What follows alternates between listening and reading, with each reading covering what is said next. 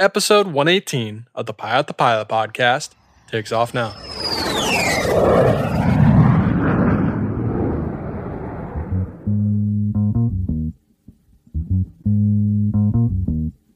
My name is Justin Metters, and I'm a uh, Formula One race pilot. Uh, first, actually, the first paraplegic Formula One or any race pilot that I know of.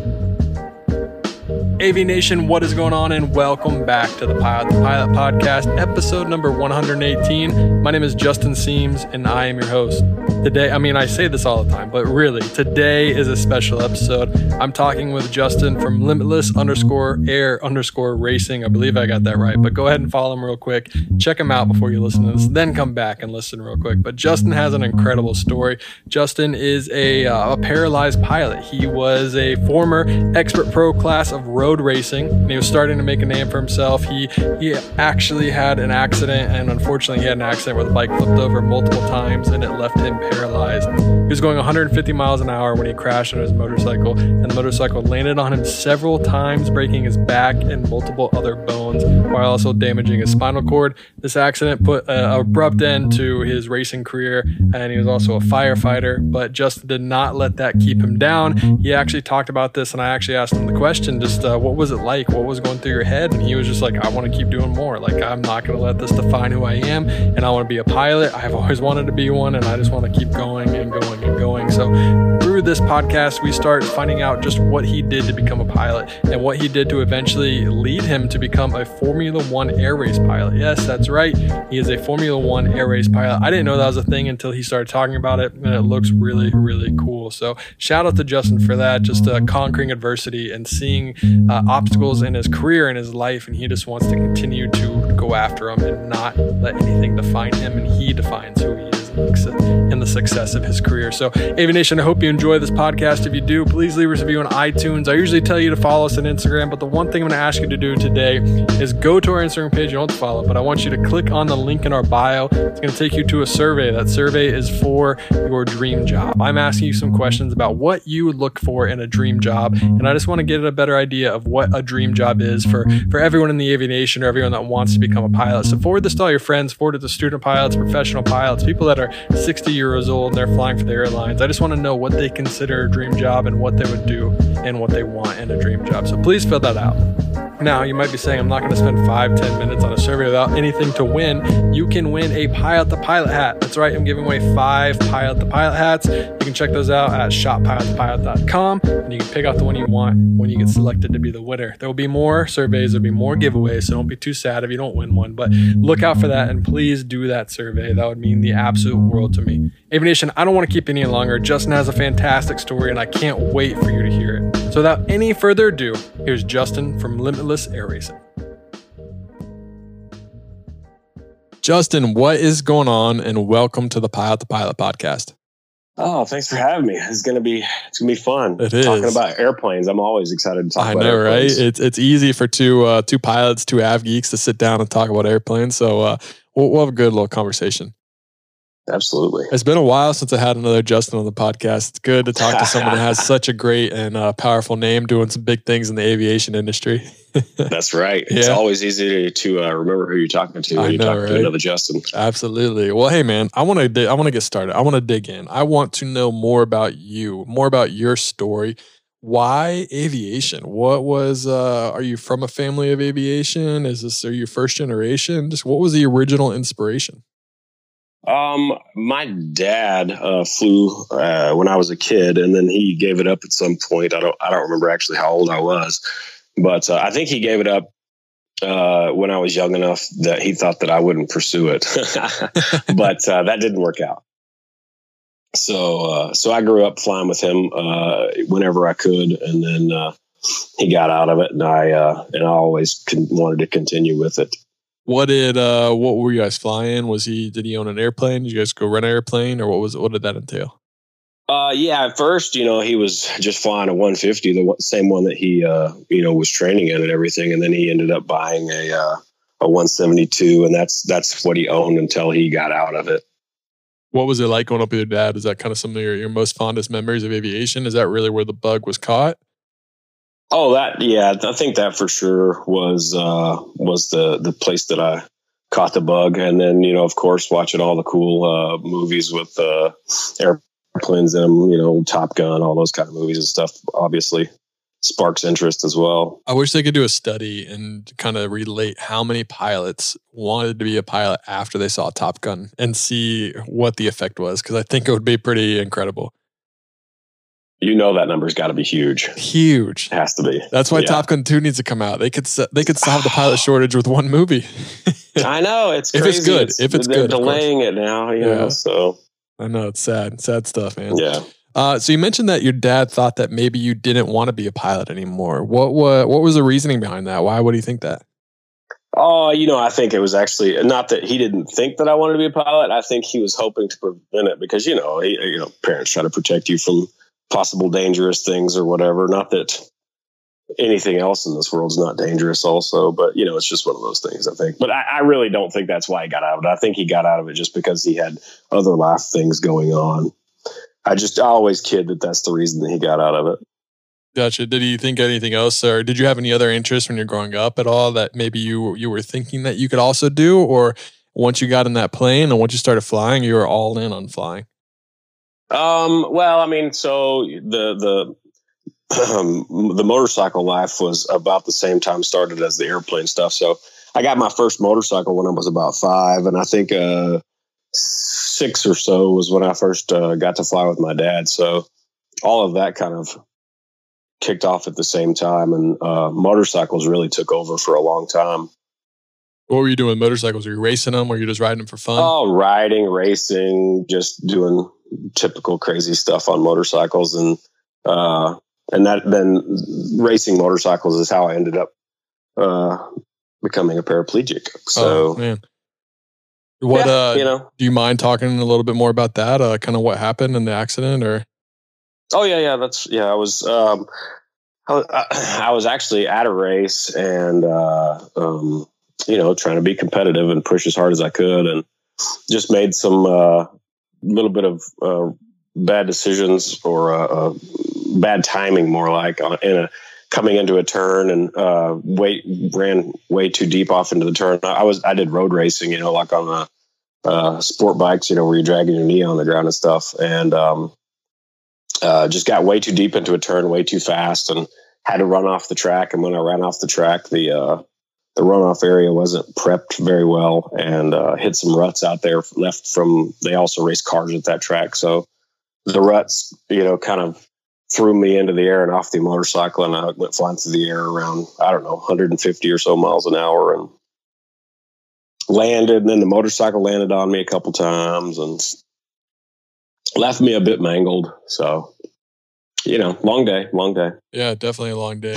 I mean, yeah, I'm sorry to hear about that. I know that's definitely not kind of it was kind of throwing a wrench in your plans. I'm guessing at the time for sure. Uh, yeah. What was what? what's the initial like thought process when something that drastic happens in your life? Like, obviously, it's not something that you really look for and you don't really plan for, you know. So it can really, like we said, can throw you off. But it seems like you have found a way to to counter that kind of news and what some people could consider like life drastic changes. But seems like you sure. have countered that and you have kind of found a way to make a career out of it. What, but was it always like that? Was there that set of like kind of depression and kind of sadness that kicked in right away?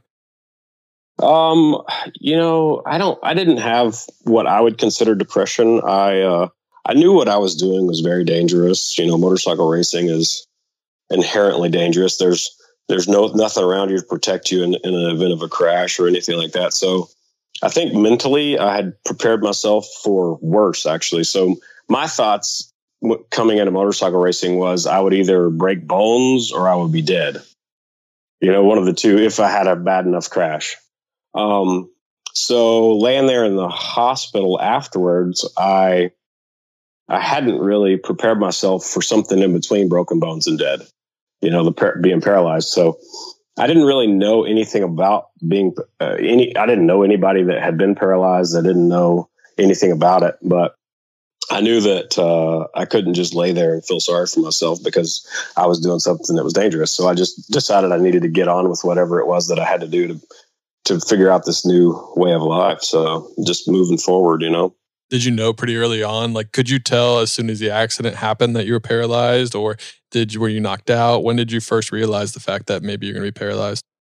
Um, I was knocked out briefly. Um, uh, I, I, woke up actually before the safety workers got over to me and uh, was laying on my back and um, it was hard to breathe, you know. And I've I've like I said, I've been ra- riding and racing motorcycles since I was about five years old. So I've crashed a lot of motorcycles over the years. So I know that when you get the breath knocked out of you, it's easiest if you roll over onto your hands and knees and your diaphragm tries to expand and all that kind of stuff, and you can breathe a little easier. Um, and so I was going to try to roll over, and when I tried to do that, I couldn't. I, I just, I, you know, I couldn't do it. And I, I, my initial thought was that the motorcycle was laying on top of me, and I looked, you know, and I could tell that it wasn't. And um, I actually was had um, had just, uh, I don't know, I think it was six months before that, I had graduated the fire academy, and so I was a firefighter and an EMT and all that. So I kind of had some background with uh, that sort of trauma so I just started a self evaluation, laying right there on the ground to see what was going on. And as I got down further, like down around my hips and stuff, I could tell that I couldn't feel there. So I knew something was bad wrong. So I just tried to hang out there and not move too much to damage anything else. Yeah. And then just obviously let the safety, everyone else kind of do their thing. I mean, yeah, that's, uh, the trauma from that, like we like we kind of mentioned, can be pretty tough. It's amazing the fact that you kind of took that news and you're like, well, I can't really feel sorry for myself. I knew this was kind of what what could happen. You know, I mean, you obviously yep. said you expected to break bones or to to die. You didn't really expect mm-hmm. anything in the middle. Um, when you're when you're going through that and you're kind of making those plans, what like obviously you don't think about being a paraplegic and being a pilot or maybe even racing or driving a car when did you realize that you could still fly when did you realize that there are still kind of opportunities for you to sounds like you like to to be an adventurer and you like to go kind of push yourself to the limit when did you realize that you could still do that uh, you know it was actually quite a while after my injury um, uh, I, I just kind of put that out of my mind because I didn't think that it was really even a possibility anymore. I I got into uh, endurance, like human powered sports, you know, like uh, cycling and uh, swimming and triathlon and stuff like that, and then um, just kind of.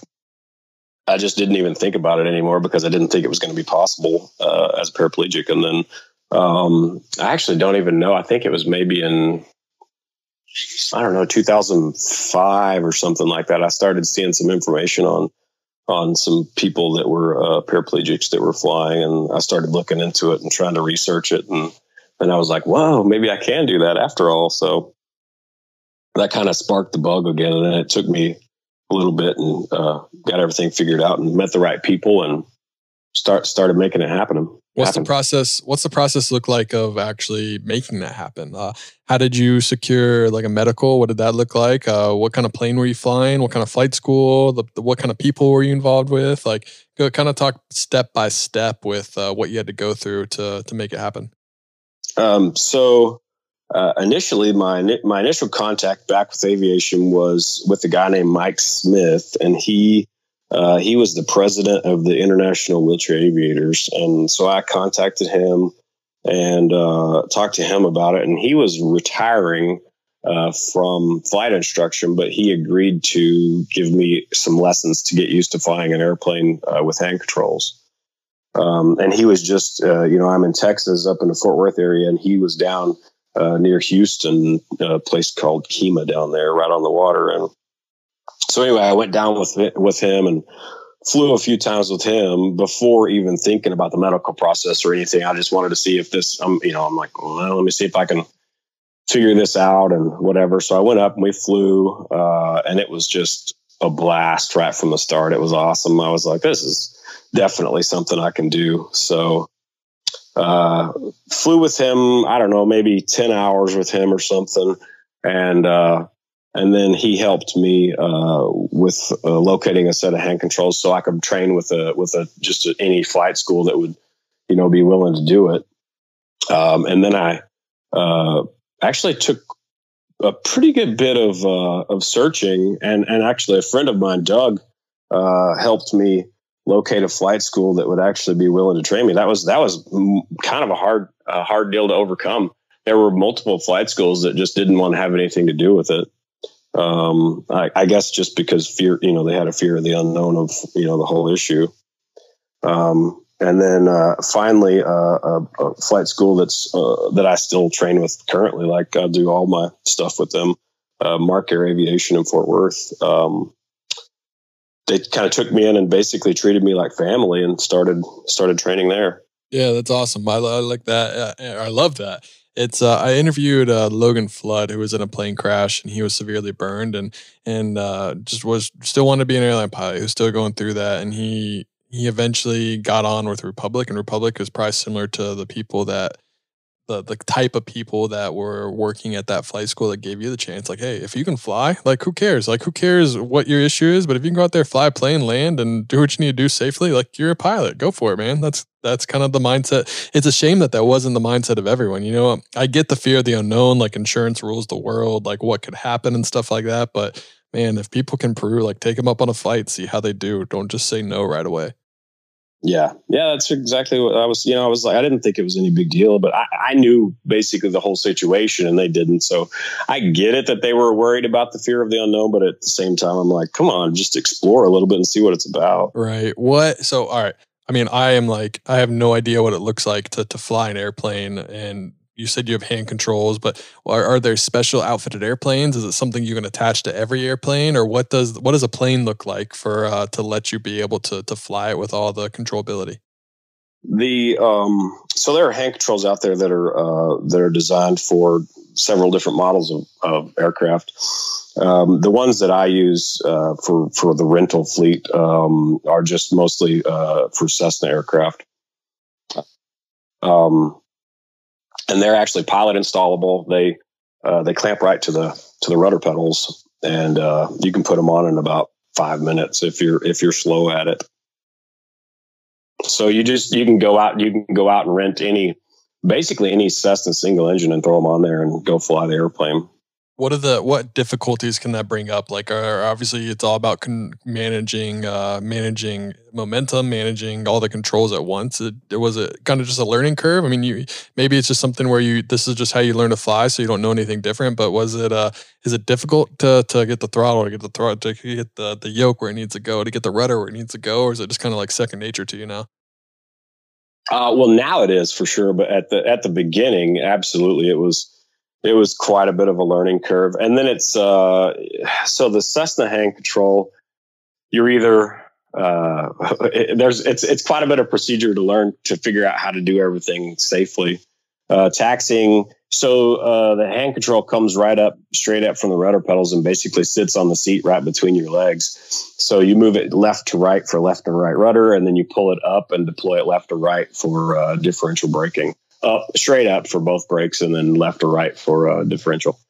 Um, and then so you have that control, you have throttle, you have yoke, you have, you know, mixture, if you have prop or gear or whatever else, um, you have to deal with. So you have to figure out how to manage all of that stuff. So ground handling, I have my left hand on the, uh, on the hand control and my right hand on the throttle, uh, for taxiing around. And then, um, on takeoff, uh, I rec- obviously I have to rely quite a bit on the friction lock. So full throttle, lock the friction lock, switch hands. My left, my right hand goes to the hand control, left hand up on the yoke. I mean, if I'm in the left seat, of course, and uh, and then fly the airplane off, and then uh, you know release the hand control if you need to change flap setting or trim setting or whatever.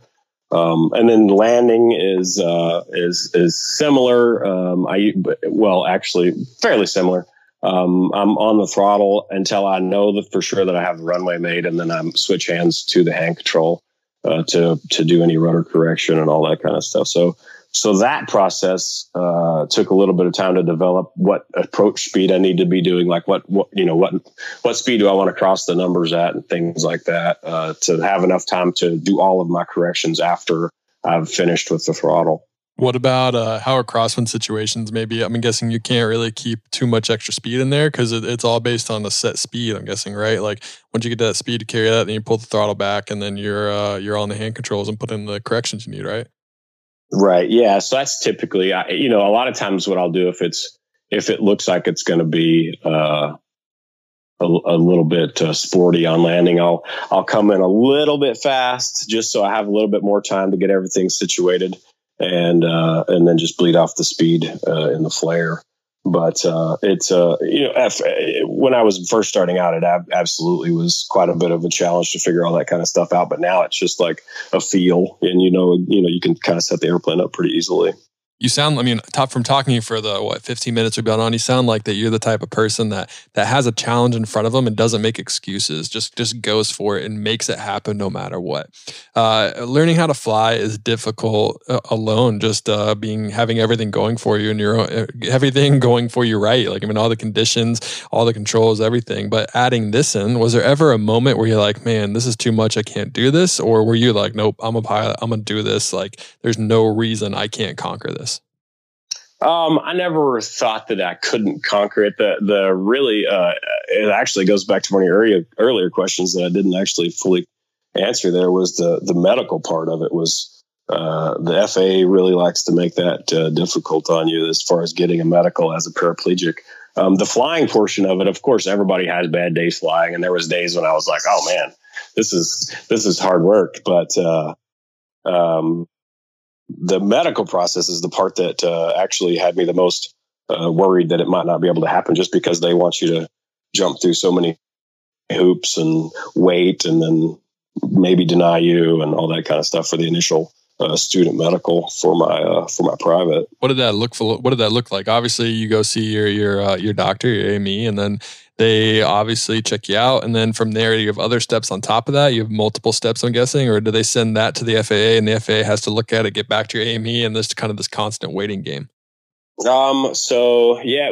So I went in, uh, got my medical, or you know, went through the medical process with the doctor, and uh, he's like, "Oh, no problem at all." He was like, "You're great health. Uh, you're an athlete.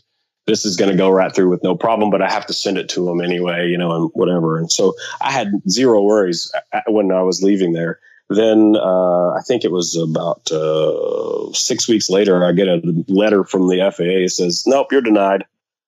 And I and I was like, "What denied?" And then uh, when I read further into this letter, it says, "Well, uh, it can go into the review process and all this stuff, and we need more information. We need all your medical records. We need to know. We need med- uh, letters from different doctors and all kinds of stuff, and uh, we need all of that in 30 days." So uh, I started scrambling. Then I called the medical office and Oklahoma City, and they were like, "Yeah, you have to have all this in 30 days." And I'm like, "Well, you're asking for for notes from three doctors, three specialists." I was like, "Have you ever tried to get an appointment with a specialist? That doesn't happen in 30 days." So you know, they're like, "Well, at the end of 30 days, if you uh, if you don't have it finished, then you have to call us for an extension." And I'm like, "Well, I can tell you right now, I'm not going to be able to finish that in 30 days. Can I get an extension right now?" No, you got to call back in 30 days. Oh my gosh. The government bureaucracy just, takes over, huh?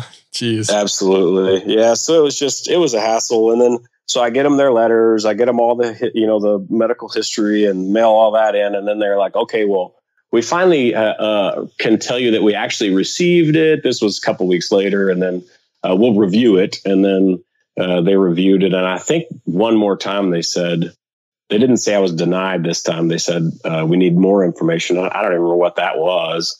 And then I finally got them whatever else it was that they were wanting. And then they said, okay, we'll review it. This whole process ended up taking like eight months. And then uh, finally they said, okay, we, uh, we're going to allow you to have a student medical, um, but you have to do a SODA ride, a statement of demonstrated ability, um, and uh, all that stuff uh, to actually prove that I can fly the airplane and then there was an argument about can I solo before the SODA ride, or do I need to SODA ride before the SODA? Ride? Do I need the the solo before the SODA, whatever? And uh, ended up I, I had to solo obviously before the SODA because you have to be able to be pilot in command because the FAA doesn't want to be pilot in command, and that's who has to go with you, some break from the FSDO. So anyway, so that all process all finally worked out. I did the I did my SODA ride like I think two days before my actual check ride, and it was basically a check ride. So they could have probably signed off my private uh, during right then and SODA. there. But yeah, you're like, Yeah, all right, well, yeah. you can, you're an examiner, right? Oh, cool. How'd I do? Check. Oh, sweet. Yeah. Pass me. Yeah. That's the least you could do for all the crap you put me through, through for the last Yeah. eight months. yeah, yeah. And the guy that I went with from the FSDO was super nice, but he had never heard of a hand control, never seen one. He didn't have any idea. I mean, he was just like, I don't know. We're just going to go out and fly and do some flying and, you know, normal private pilot stuff. Well, okay. So we went and flew and everything went fine. And uh, he was like, all right, here you go.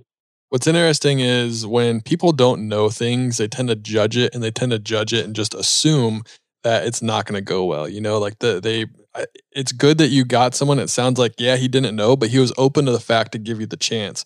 Because I'm sure there's a lot of people in that situation where they would be kind of fearful, maybe a little bit, and not know, and maybe be more willing to not give you every chance to pass. You know what I mean? Yeah. Like, Yeah. so it sounds like you had someone who who was kind of not necessarily nervous, but just like, I don't know how this is going to go, but if he can demonstrate it, then we're going to make it work. Like, but that's not always the case in aviation. That's not always the case with who you're going to get from your FSDO, or it depends on the morning you get them. So it sounds like you got the best person that you possibly probably could have gotten for that too.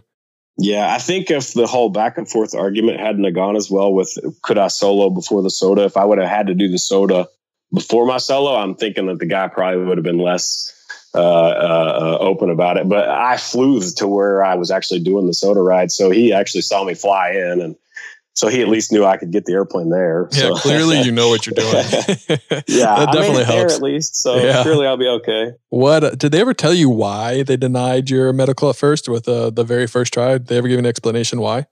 Uh, well, that that initial letter just said that they uh, were denying it on the uh, on the uh, basis of not enough uh, information to provide a medical. They said that there was more information required, and apparently the the doctor that uh, did that medical was supposed to have known that he couldn't send it in without that information. So it was partially the doctor's fault. It was my fault. It was you know it was just I, I didn't I didn't have the information, but I mean it was also that the FAA doesn't really have that information out there very clearly to to know for people to know what they actually need to do to to go through the process. So if still don't. everything if everything would have been turned in correct with all the correct information, maybe you could have avoided that whole fiasco. Uh, some of a fiasco, yeah. I think there would still be quite a bit of uh, back and forth on it. I don't know if they, I don't think they would have sent a denial letter, um, but uh, I think it still would have been, um, I, I think it still would have been some hoops to jump through for sure. I think that I, for whatever reason, I, I don't, I don't, I don't necessarily want to say that they don't want people with uh, anything like what I've got, you know, paraplegia or whatever, not to fly. I think they just want to make sure for sure that you want to fly. Yeah, for sure. I mean, at the end of the day, you have to be able to fly, and the FAA. I mean, they, they can't just give everyone a, a medical and just hope for the best. You know, like sometimes they might have to do their due diligence and they might have to research it.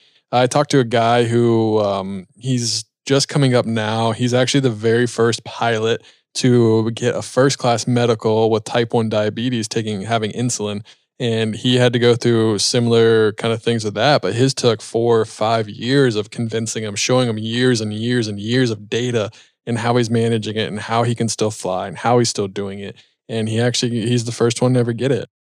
It, it- the FAA it, it's it's a necessary evil sometimes you know like you don't you don't like it when it affects you but when you look at the big picture and you kind of think like well that we have to have something like that. We have to we have to do some kind of due diligence to make sure and it does suck when you're the one that gets picked on you know?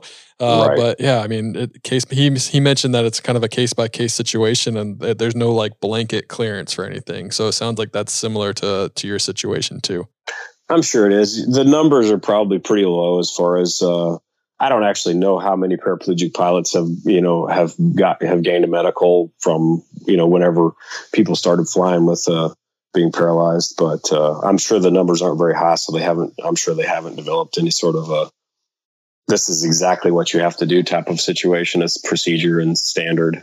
and everyone's different too everyone's mindset's different Yes. everyone everyone takes a, a situation differently so yeah definitely um so kind of so we talked about the medical kind of going back to you flying for the first time. So obviously you went down to texas with someone that or in houston with someone that was used to this that kind of knew about this. But when you went to your new flight school i'm guessing that the instructor you had this was new for him too. What was it how was he able to adapt his teaching to help teach you how to fly while being patient and like learn, kind of learning with you and how this works and how to how to manage everything at once Uh, it was definitely uh, we were both learning absolutely, um, but he didn't.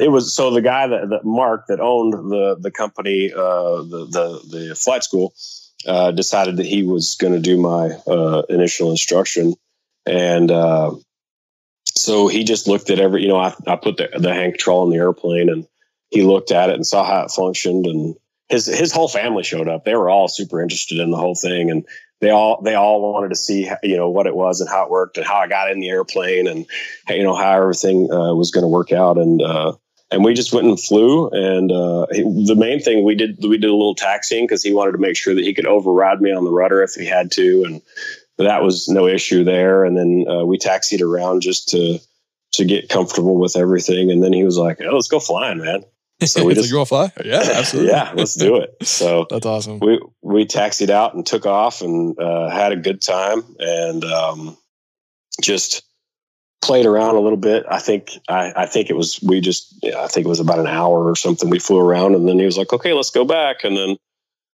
went back and I set everything up and then he went ahead and landed the airplane. I think. I mean, of course, the first time in, of course, I wasn't going to land the airplane, but um, I think he mostly wanted to see how uh, everything reacted on a landing, you know, with with the hand controls installed and everything, because it does it does change the the feel of the rudder pedal a bit with my hand control installed. It adds a little more force for him. Uh, so he just wanted to see how everything went, but it was it was perfect. It was no big deal. He landed the airplane beautifully, and uh, we taxied back and we're kind of giggling about the whole thing, basically all the way back to the hangar. That's awesome. That must have been a great feeling when you got there. You're like, dude, I can really do this. Like, this is actually going to happen. Absolutely, it yeah. was. It was awesome. And then uh, as soon as all that was settled, that's kind of when I started the uh, the medical process. Once I had actually found somebody that was super willing to train me, and um, uh, so I kept flying, but it was kind of you know slowed down quite a bit until that process was cleared up because obviously you don't want to be ready for your solo and then can't do it.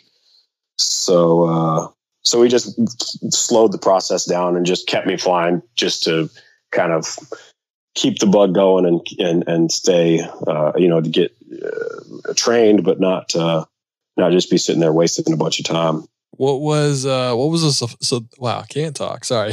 what was the support system like with uh, family, friends, loved ones when you first initially told him you're like, "You know what? I'm going to be a pilot." Where they're like, "What? What do you mean you're going to be a pilot?" Or they're like, "Yeah, let's do it. Like let's figure out how to do it."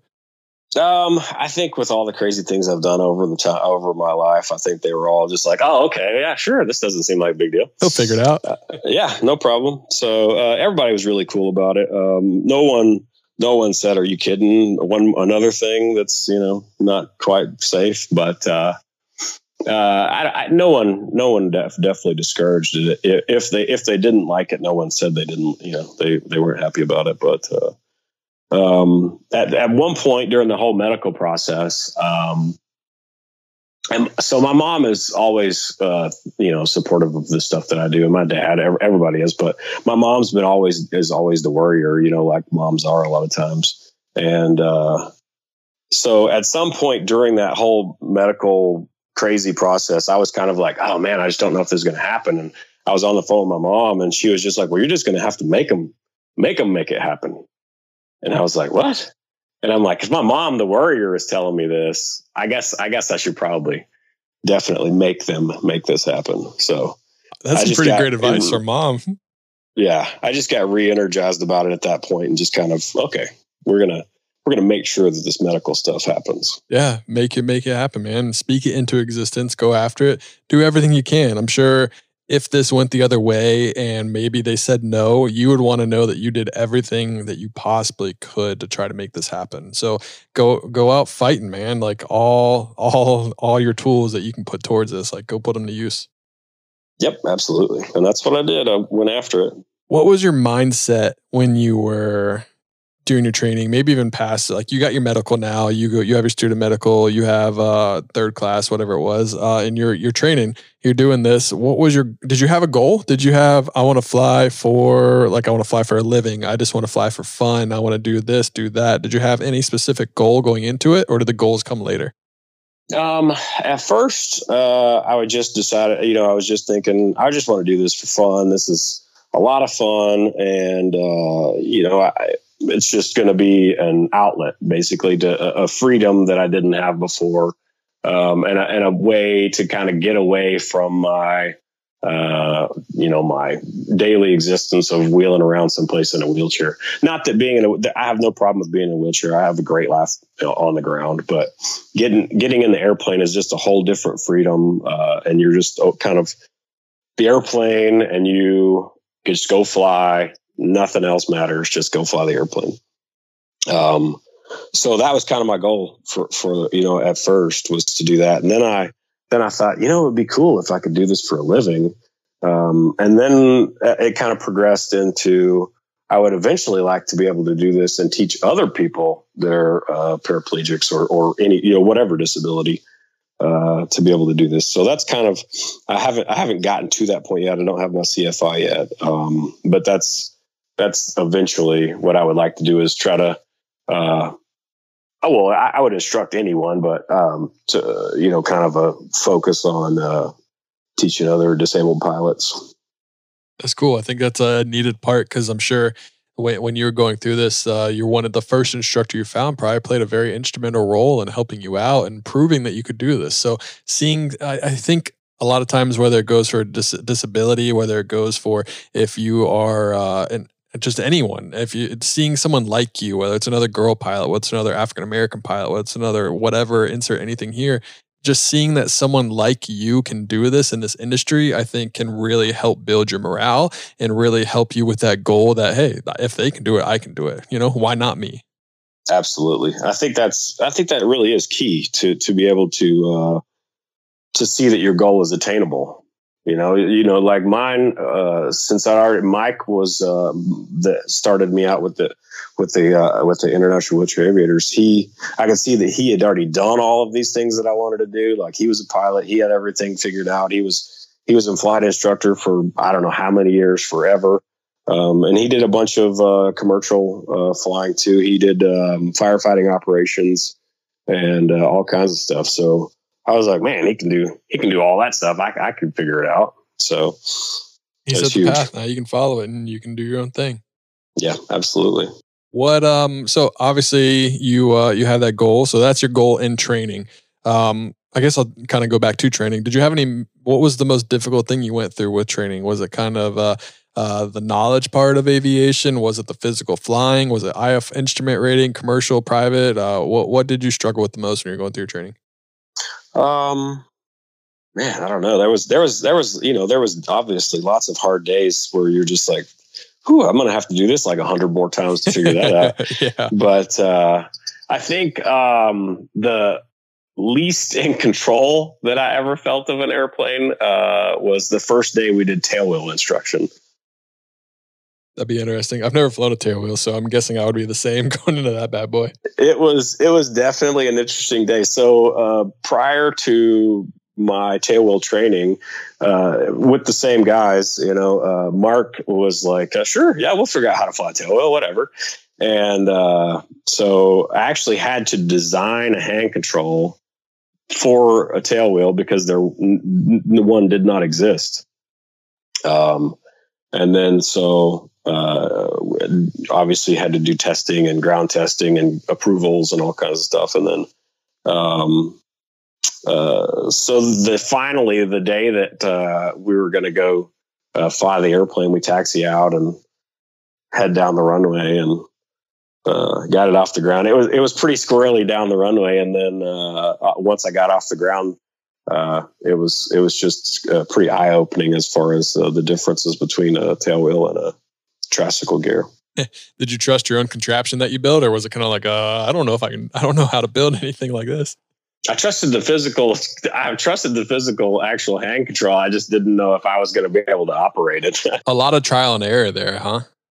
Absolutely, yeah. There was a lot of trial and error. There was there was a lot. You know, the design process for the control, how it would function, if it uh, needed it to function, so that you know like the Cessna, like I said, I have either yoke and uh, hand control or uh, throttle or mixture flaps, whatever.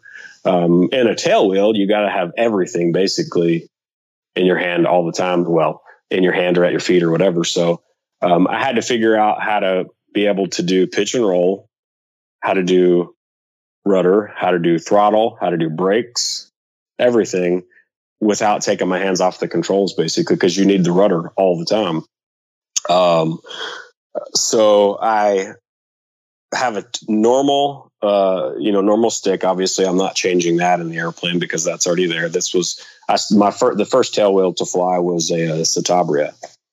Um, so I had to figure out how to have differential braking and throttle in addition to a rudder control. So on the rudder control, so my rudder control is actually on the left side and it moves forward and backward for left and right rudder.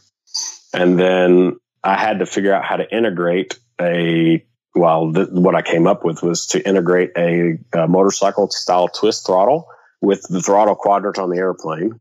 So I had to design a system to integrate with that. Then I had to design a system to use the brakes that are already on the airplane uh, that I could activate with my hands. So I designed a system that would uh, cable operate those, uh, you know, the regular uh, master cylinders and figured all that out finally. So then I had I had a uh, right brake on the uh, on the center stick, and then I had a left brake on the hand control, which is on the left side, and then throttle also on that hand control.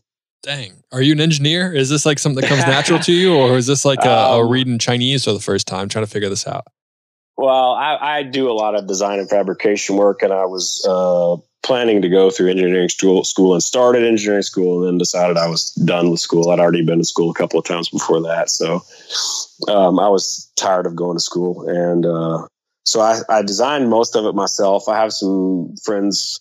I like to surround myself with people that are much smarter than me. So I just had people that I could call and say, what do you think about this? Should I, you know, and then so we kind of went through the whole process and made sure everything was going to be safe and work properly. But uh, for the most part, I designed that whole hand control myself, and then I had to have some assistance from uh, some people much smarter than me to get a few bugs worked out of it. Talk about your mom's advice coming to fruition, even in other ways you didn't imagine. It's like, all right, how are you going to fly tail? I have no idea. Well, I'm going to make it happen, just like your mom said. You know, it's like any obstacle in your life it seems like you have just come after and you have been like, well, I mean, yeah, this is obstacle, but it's just another step that I can take, another step that I can overcome, make something and adjust it to what I need and how to make this work. So that's really cool. Yep. I think um, you just always have to be uh, flexible and then try to figure it out. And if, if you don't have you know, like I didn't, I, I, know that I'm not the smartest person on earth, but I know that I know people that are much smarter than me. So I can go talk to them about it, you know, and bounce ideas off of them. And, um, you know, I just, uh, I think you always have to just continue pushing until you figure it out.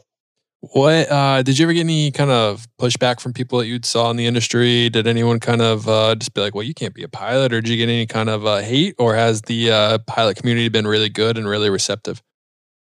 mostly receptive most of the time they're they're obviously i mean no matter what you're doing flying or driving a car or you know eating a sandwich somebody's going to have something to say about it you know but but for the most part everybody in the flying computing community has been very supportive there there are a few here and there which are just oddballs that are uh, you know that are weird about it like oh you fly airplanes how could you do that you know just whatever. Well, but uh, let me show you. yeah, yeah, exactly. That's crazy. Yeah, I mean, you would like to think. I mean, obviously, like you said, every community, everyone on the internet is going to have those trolls and those people that just don't agree with no matter what you do, and that's going to come in with no matter what you're doing in your life. Uh, you can't let those people determine who you are. You can't let those people determine what you're going to do, and uh, just consider them another obstacle to overcome, and just prove them wrong. Use that as fuel. Be like, look at you, man. I'm I'm flying better equipment than you are. Like, what's what's holding you back? yeah, for the most part, everybody that I've come in contact with in the flying world has just been most most everybody thinks that it's really cool, and they want to know how it works. Yeah, I mean, that was one of my first questions I want to ask was was how how do you do this? And I, I think it's awesome, and I I, I have no doubt that we get up in the plane and I'm flying with you. You could probably fly a plane almost better, probably better than me because I'm not the best pilot in the world. So I mean, who cares if you can fly a plane? That's all that matters. Exactly. Yeah. As long as it's done safely, I think everybody's fine with it. Yeah. Good. That's awesome. I love hearing that because I mean, you never know. You never know like how a community can can can react to stuff like that. So it's great to know that the aviation community is is treating you like one of their own. Because like we just said, if you can fly a plane, you're a pilot. If you can do like, who cares about everything else? You go up and fly. You're part of the community. Yep, absolutely. There's just it's just you know it's really the aviation community is like a is like a family. You know, there's every family has great people, and every fam- family has those people that are like, what? What That's well said. Yeah. Uh, why is he here? yeah, exactly. No, no, you're definitely right. You're definitely true. Uh, how about examiners? Did you have the same examiners for every check ride? Did you have different ones? Did they? Uh, I'm sure that's another thing. Kind of talking about them coming into the unknown, not knowing how how it's going to happen, how it's going to work. Essentially, what we just talked about. But were your examiners all pretty cool?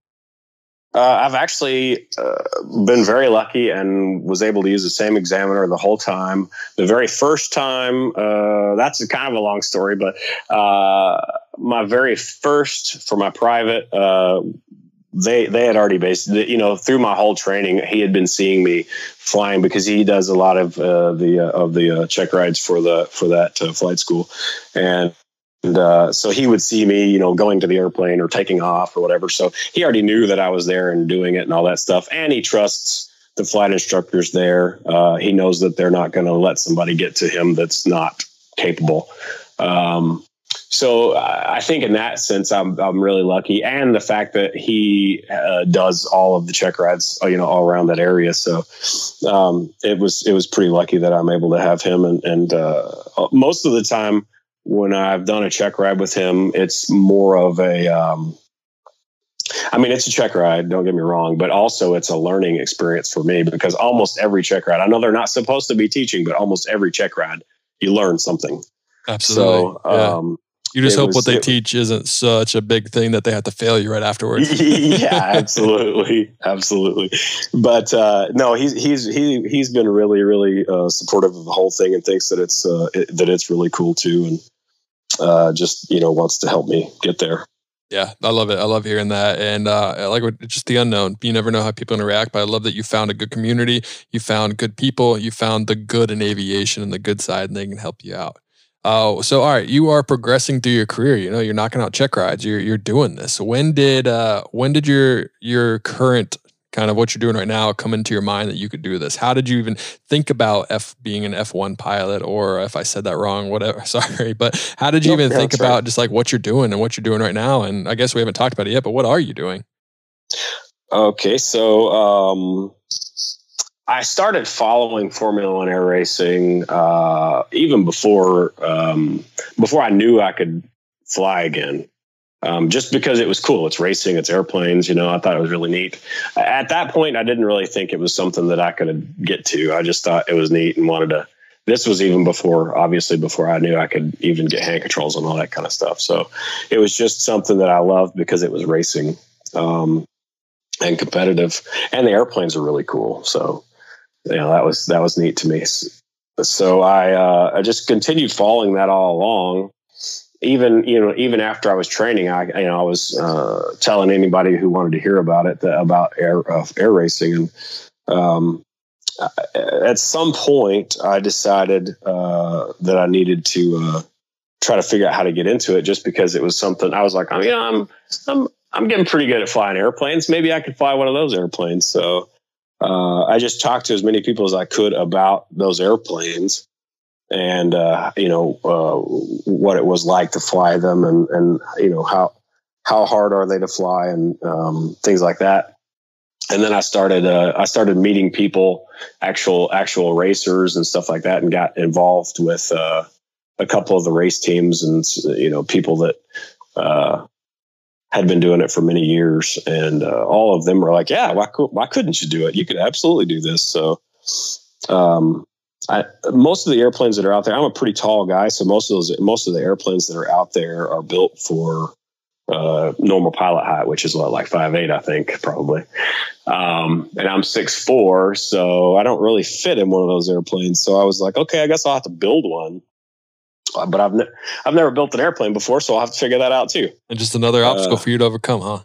Absolutely, absolutely. So uh, started started building an airplane, and then um, you know, like like a lot of projects, I started out thinking, oh, I'm going to make it just uh, just a normal normal airplane. I'm not going to do anything fancy. Just going to be a basic racer, just so I can get into it. And then as the whole thing snowballed into, I want to have the fastest airplane possible.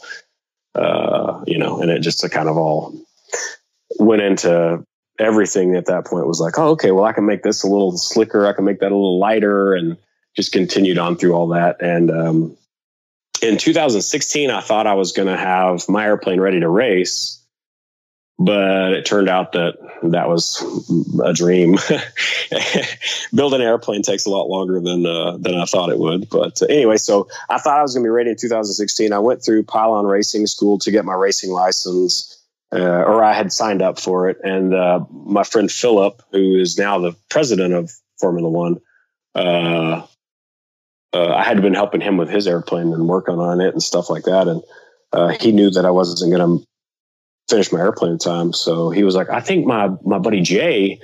Uh, I think I think he's not going to race this year, so maybe we could put you in his airplane. And I'm like, I probably wouldn't fit in it, and you know all kinds of stuff. And I, I kind of didn't know if I wanted to fly somebody else's airplane, so anyway, he he calls Jay right up right then, like you know, on on a uh, uh, on a uh, conference call, and uh, he was like, "Hey Jay, I'm I got Justin here on the phone, and I, I've only met Jay a couple of times. Super nice guy. I'm like, why would this guy let me race his airplane? He doesn't even hardly know me."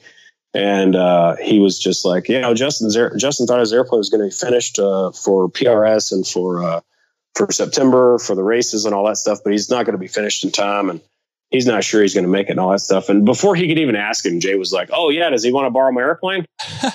That's amazing. And uh, Philip was like, "Yeah," and he was like, "Okay, where do you want me to bring it?" So he, and he was like, "He's gonna have to." Uh, he's gonna have to build hand controls and everything for it, right? And I'm like, and we're like, yeah. And he's like, okay, I'll send some dimensions and pictures, and you can start designing it. So quite a crazy process. And Jay's uh, a little bit of backstory on Jay for just a second. Jay's daughter is a Paralympian and all kinds of stuff. She's an amputee.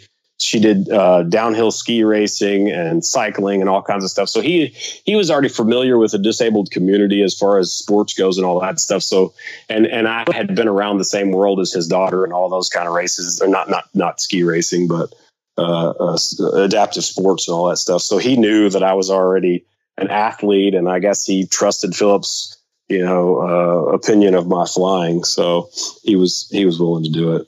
Man, that's amazing. Talk about great community. You know, talk about friends. Talk about people helping out. Everyone pitching in. It, it takes a village, or well, my buddy Chris from Angle Tech, like I say, it takes a, an airport to raise a pilot. So I mean, like just the community involved and someone being willing to to let you fly such a precious thing. Like that's a that's a lot of money he's giving up to you. Know, like that's not a joke at all no, it, it was amazing to me. I'm like, I've met Jay like twice, and I've talked to him for maybe a total of 30 minutes, you know, in those two times. And he's just going to bring his airplane wherever I need it and let me rip it apart and put hand controls in it, which was just couldn't believe it. Could not believe it.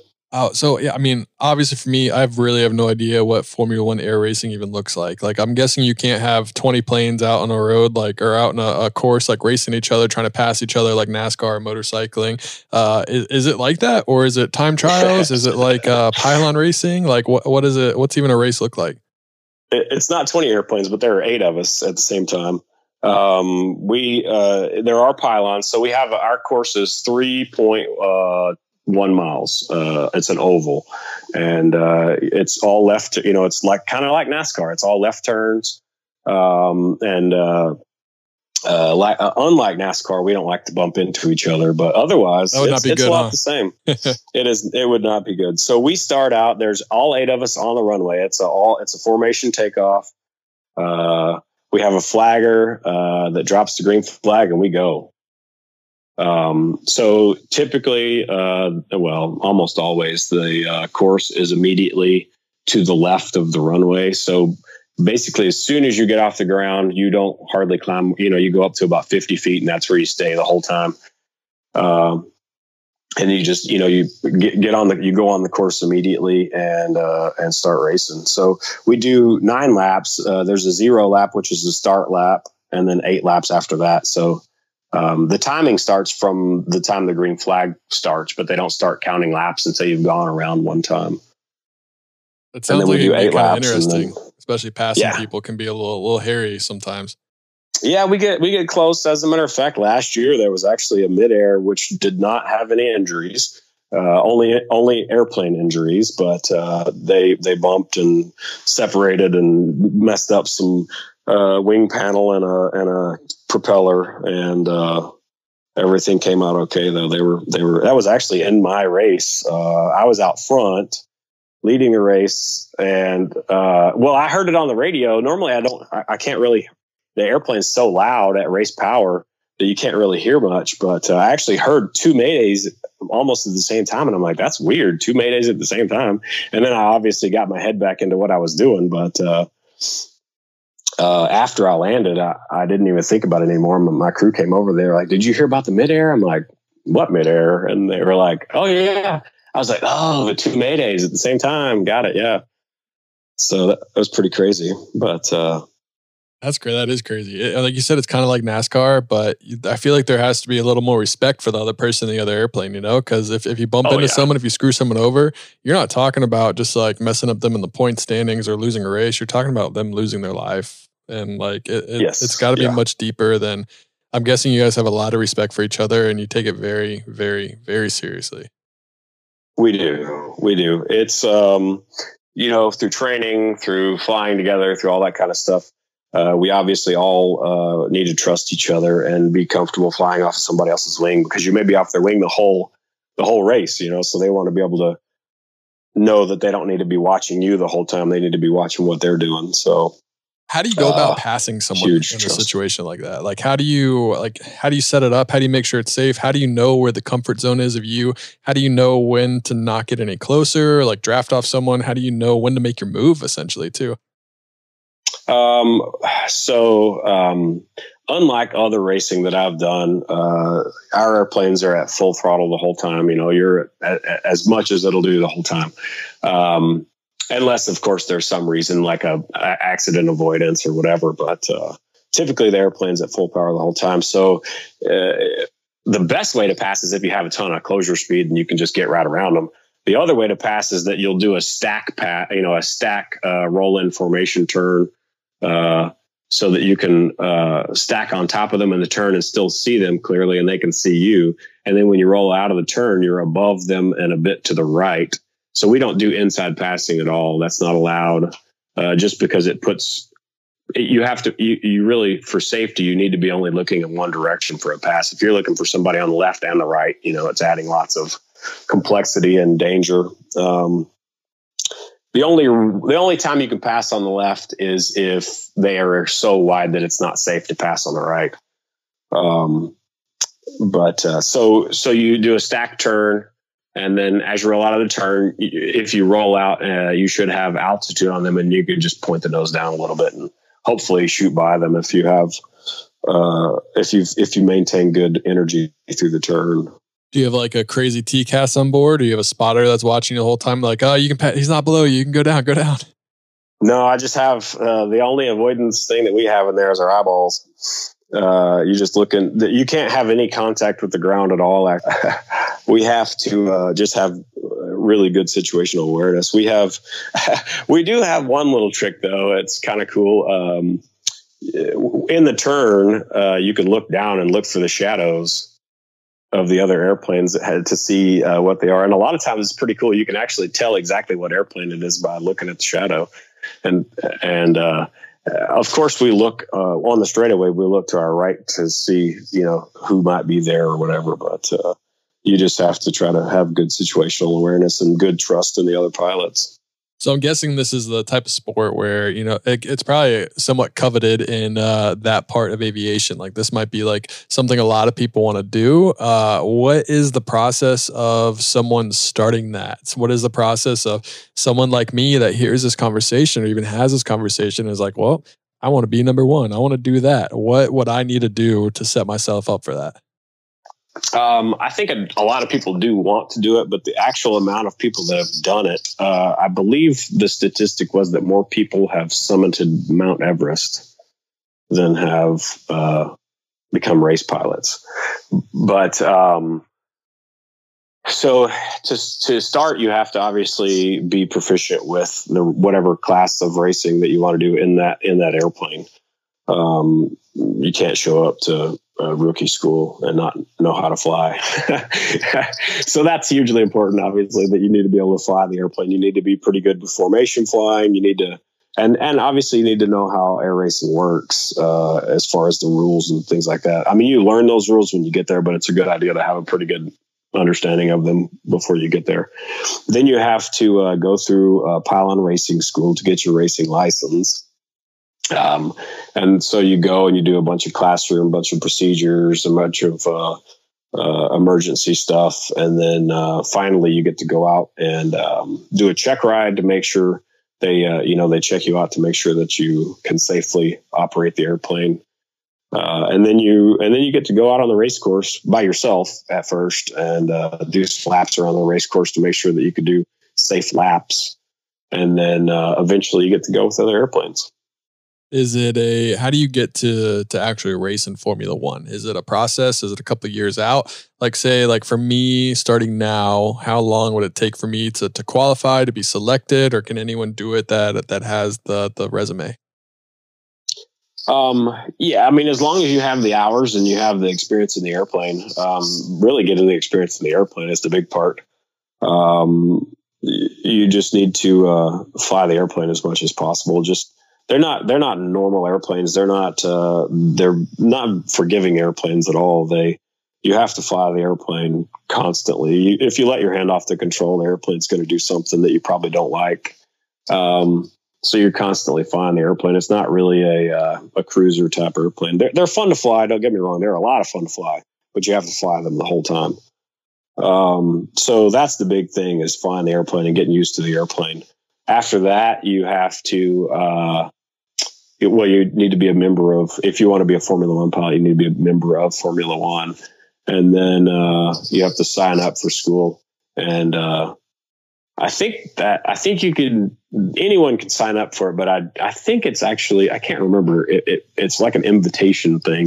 So, um, if they have too many, of course, they can deny people. Um, they only allow so many per year to go through school. Uh, and then, uh, you know, you just have to pass your, uh, your, uh, racing, your pylon racing school. It, it, can, it can be a fast process if you, if you've got the airplane and the time to train and all that kind of stuff. But if you're building an airplane, it can take, it can take quite a while. As you saw. yeah, yeah. That was helpful absolutely. when you had a friend that would let you use their airplane. It is that that and that was a crazy experience all by itself, right there. Just uh, learning how to fly his airplane.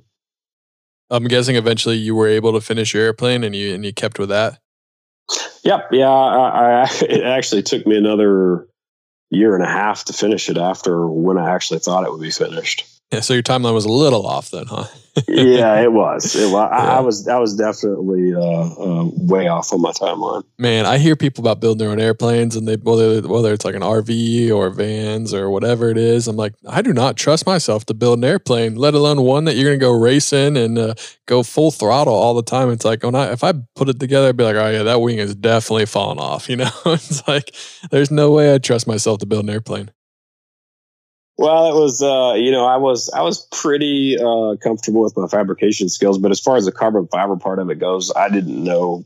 Um, I knew almost nothing about carbon fiber, so that was kind of another one of the parts where I I had to uh, um, get some education from people that knew a lot more about it than I did, and then from from some of the best people, as it turns out, uh, with that kind of stuff. Um, I, I, don't know if you uh, how much you know about propellers for experimentals, but Catto propellers, uh, they they uh, Craig Catto uh, built has built a lot of Formula One wings over the years, and he and Paulo Iscold uh, designed a wing, and uh, it, it, that's the wing that I have on my airplane. But they, you know, they were building these wings, and they were only going to build four of them, so I was able to talk them into buy, building one of those four for me, but I wanted to build the wing, uh, or I wanted to at least be a, a, big part of building the wing.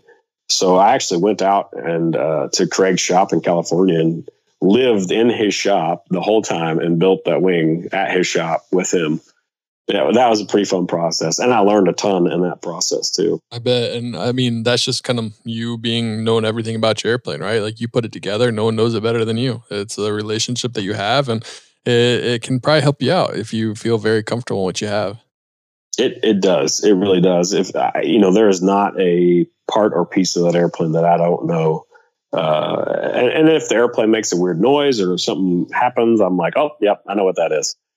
So it's it makes it really nice as far as uh, feeling comfortable with the airplane. That was same same way with the first flight on the airplane. I was real comfortable because of all that. Because you knew, yeah, because you were the one yeah. that was putting in the blood, sweat, and tears for that bad boy. what uh, what's next for you? What's kind of is this kind of what you what you want? Is there any other goals that you have, or any other kind of uh, opportunities you see that might come up for you in the future? Um, I'm gonna, you know, I'm gonna continue racing for for as long as I can. I think. Um, I, I want to do other things too because we have, you know, only a limited number of races a year that we can do. So, any any challenges that I can come up with, of course, I love challenges. So, uh, at some point, you know, my like I said, my friend Mike uh, was into. Uh, uh, he did firefighting for quite a while, and that really p- piqued my interest. So at some point, I might uh, see if I can get involved with that a bit and uh, try to conquer that challenge. Um, but I, I, think I'll always, at least uh, for for quite a while now, I'll probably continue racing as well. Um, but uh, there's tons of other things I would love to do in aviation you know some maybe some speed records and who knows you're out there to do the uh, whatever's craziest and try to have as much fun and push things to the limits, huh? Um, to to a certain extent, I don't I don't want to go beyond those limits for sure. I, I don't want to, you know, I'm not I don't I don't think I'm crazy. I just like uh, you know, I think I like challenges for sure. The more extreme side of it, the safety side, but more extreme than say uh, flying a corporate jet or an airline. Sure. Yeah. I mean, I think um, I, you know those those those jobs come with uh, dangers and challenges too. Um, that's just not the side of it that uh, has interested me as much. I mean, th- that I'd probably have a blast doing that too. It's just a whole different kind of thing. Absolutely, I, I like how you said that those jobs have their dangers too. Because no matter what you do, it's important to remember that flying is inherently dangerous. You go up in a 172, you're taking a danger. You know, it's like there doesn't not one thing is more. I mean, there are some things that are more dangerous than others, but it, you just have to remember every flight. You have to be very cognizant of what you're doing, and you have to understand that hey, something bad could actually happen on this flight, and you have to know how you'd react in that situation. Always, always, yeah. I think you know it's all relative. Everything you do is is is some kind of a risk, you know. So you just really have to be prepared for that. And uh, just like my my very first time, the, the instructor pulled the pulled the throttle on me and like, okay, what are you going to do now?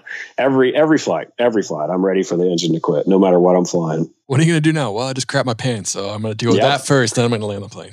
exactly. yeah. I got to get some new pants on for the news comes to interview me and to make sure I look good.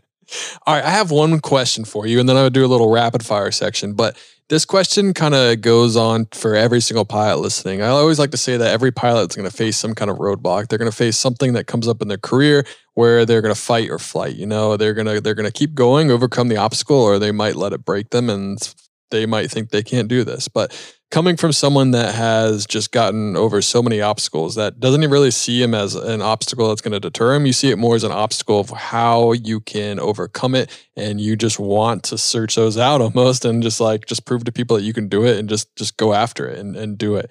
Uh, what's your advice to someone that's facing an obstacle? This doesn't have to be anyone with a disability. This goes out to just just your general day. You're facing an obstacle. Maybe you're struggling with crosswinds. Maybe you don't think you can land. Maybe you're just struggling with something internally in your life. But what is your advice? Uh, if you have like some some tips or just advice that you give to someone when they're facing a challenge or an obstacle in their life or in aviation? Um, you know, I think um, what I always what I always like to do is find whatever weaknesses that I have and then train them.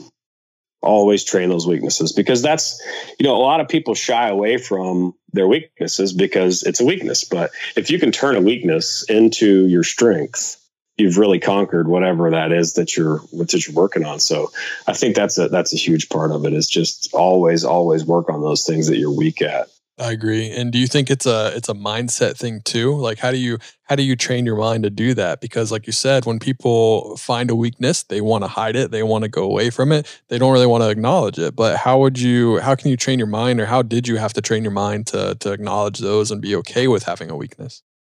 I think that actually goes back to a lot of my uh, athletic stuff. Like, uh, you know, like I said, I was, I'm, uh, I'm, I'm six four, so I'm a lot heavier than a lot of these other guys that I was racing against as far as uh, cycling and all that kind of stuff. So these guys, we, we'd be going up a hill or something, and I would just be dying going up a hill. And uh, they just look like they're having fun at it. So I kind of had to trick my mind into thinking, oh, I, I like climbing hills. I really do. You know, until I actually got pretty good at it. And then, so I think it's just, you know, you just got to have, you, you almost, uh, what's that? Uh, fake it till you make it. Yes. fake it till you make it so I just had to talk myself into into uh, liking those things that I couldn't do well um, until I actually figured out how to do them. That's good advice. I, I, like that. I mean, fake it till you make it, definitely to an extent, but it definitely can help. You know. yeah, yeah, yeah. Well, I think it's just you know you just really have to, I, I, like you said, I think it is a mindset, and then you just have to convince yourself that doing you know making yourself better at that thing is going to obviously make you better, but it's it's hard to do. I mean, it's it's it's a constant battle to try to to try to do something that you're not good at. It is because it's embarrassing. You want to be good at everything, you know. It's like whether all your friends can do it and you can't do it, or you see everyone else being able to learn how to land, you don't know how to land. It's it's hard for you for some reason but it, it doesn't mean that you're you're weak as a person. It just means you have something to sharpen and you have an obstacle and adversity in your life. Everyone's going to face some kind of adversity in their career and their life and uh, the, you can either run or you can hide or you can go fight it like we talked about and you can take that obstacle and use it to make you better. And it's a mental thing. You have to train yourself to do it. It doesn't come natural and some days you're going to be good at it some days you're going to be bad at it. Just take everything day by day and keep going after it. I 100% agree with that. Every day you have to be training. Yep, 100% agree as well. Uh, so I have some rapid fire questions for you. These are just a, a list of aviation themed questions, and you are just to answer as fast and the first thing that comes to your mind with no explanation whatsoever. Okay. All right. What's your favorite airplane? Uh, let's do the big boys. Let's do an airliner. What's your favorite airliner? Airliner. Uh, that new Dreamliner is pretty sweet. The 787. I agree. What about a corporate jet? Ooh, that's a tough one. Um, I, uh, what is it? The sovereign because you can do. Oh, you don't need explanation, right? yeah, I mean you can explain a little bit. Oh, I just love that it's short field performance. Yeah, it's pretty cool. I fly uh, a Latitude, which is kind of a oh, fat oh, yeah. version of the sovereign. So yeah, landing performance is even better. Yeah. What? Um. Well, let's do a small piston plane. What's uh, your favorite small piston plane? Oh, that has to be my airplane, Limitless. there you go. Did you name it? Is that the name of the airplane you have for it? That is, is it? yeah, Limitless Air Racing, and, awesome. and, we call the airplane it. Limitless. That's cool. Uh, so I have uh, an ugliest airplane. Mine is the Piaggio. Just for some reason, I think it's an ugly plane, but I get a lot of flack oh. for it. Uh, what do you think is the ugliest airplane you've ever seen, or do you not have Ooh. one? Ugliest. Oh man, that's tough. Um, I can't think of one actually. I I I I think I have a respect for all airplanes. Yeah. Um, but well, it doesn't come I'm, out I'm of sure there's some ugly yeah, ones. Yeah. I'm, I'm, sure there's some ugly ones. I there just can't some, think of one right now. It's all good. No worries. We'll uh, we'll circle back and see if you can think of one by then. But it's okay. all good if you don't. Uh, what is your favorite thing about aviation? Uh, the freedom of it. Absolutely, the freedom of it. Uh, just be able to go do, you know, go do something that a lot of people aren't be, aren't able to do. Who in the industry would you like to meet most? They could be living or they could have passed on. Oh man, that's a tough one. Um, I don't know. I think it would be pretty pretty cool to meet the Wright brothers. Yeah, I agree. I think it'd be pretty cool. Talk starts. to them like, so yeah. you, you, wanna you wanna fly? yeah, yeah. What made you think of this? Did the alien come visit you? All right, here's one. What is the hardest approach you've ever flown? Uh, I flew uh, in IFR training. I flew one down to minimums for the very first time, and that was it was the hardest and also the coolest because it was just so neat to pop out and see, uh, or uh, while you're popping out to start seeing the rabbit. Yeah, to see it all come together and all work out and see that it works, you're like, whoa, all right, cool. Your heart's beating a little bit, but it's, oh it's yeah, cool. for sure. All right, what's your favorite airport you've ever landed at? Favorite? Oh man, um, I don't know. That's a tough one. Uh, they're all kind of fun. Um, well, let me ask this: Do you have a least favorite airport you've ever landed at? Just one, maybe the conditions were bad, or just like you just don't like? I don't know if I want to name names on that one. That's funny. There is, there are a few airports that I've landed at with some pretty horrible runway conditions that, uh, you know, potholes and all that kind Yeah. of stuff. Well, maybe you call like, them I out, do not want to come back here. Yeah, that's funny. I, I've been there before. I've seen that before. I'd had one up in Michigan. It was like a private golf course area, but the runway was in really bad condition. I think it starts with a B. I can't remember the name right now. Mhm. And then Belmar is a pretty bad airport. If anyone's ever been there, they'll probably know about that too. That's up in uh, the Northeast. Okay. Yeah. But look out for those. Uh, Yeah. All right. Would you rather fly IFR or VFR? Um, it depends on what I'm flying. I love IFR, uh, especially if it's been uh, bad on the ground for many days, and you can pop through and you got the sun and everything, and so that's kind of a, a mood lifter. Yeah, I would agree. Coming up, especially I lived in the Midwest and I live in Chicago right now, but uh, there's a lot of great overcast days, and being able to pop up and see the sun is great. Very healthy. Oh man, Yeah, great for the soul. yeah. Would you rather fly over mountains, beaches, or cities? Um, mountains and beaches. I thought mountains are cool to fly over for sure. Um, yeah, I think mountains. All right. Airbus or Boeing? Boeing. Favorite airline livery?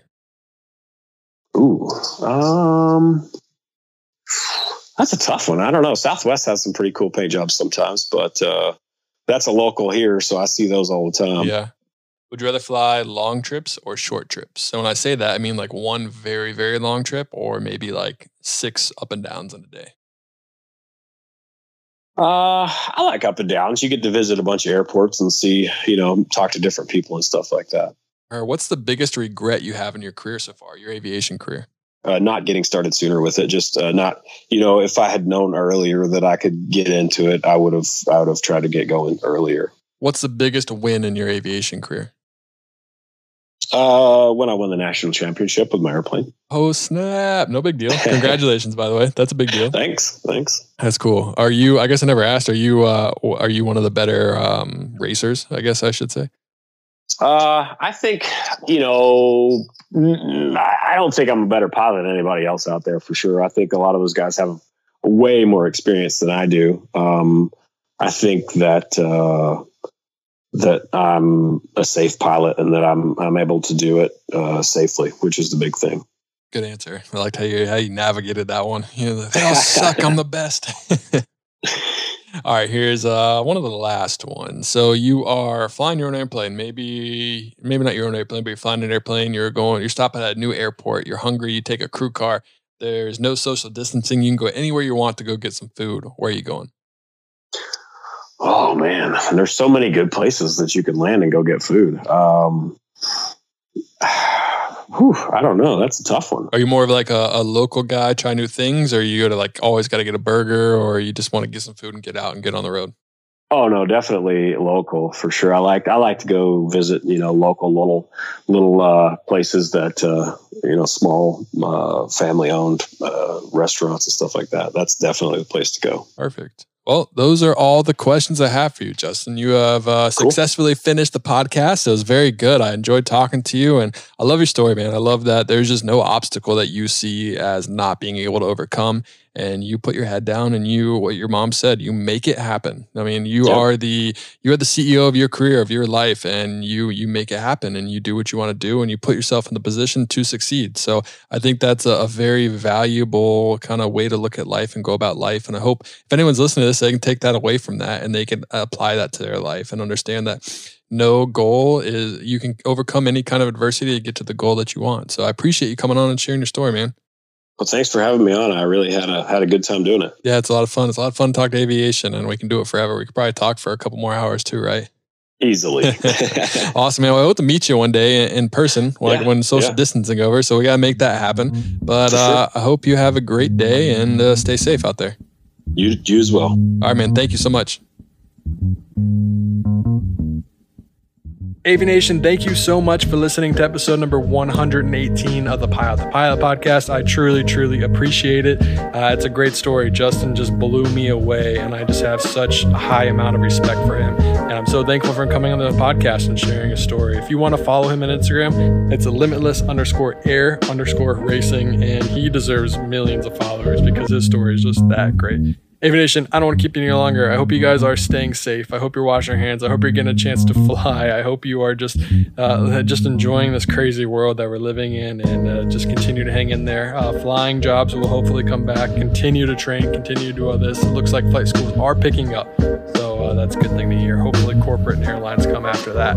But Aviation, I don't want to keep you any longer. Like I said, I know you got busy days, you got a lot to do. So thank you for listening to today's podcast. As always, happy flying.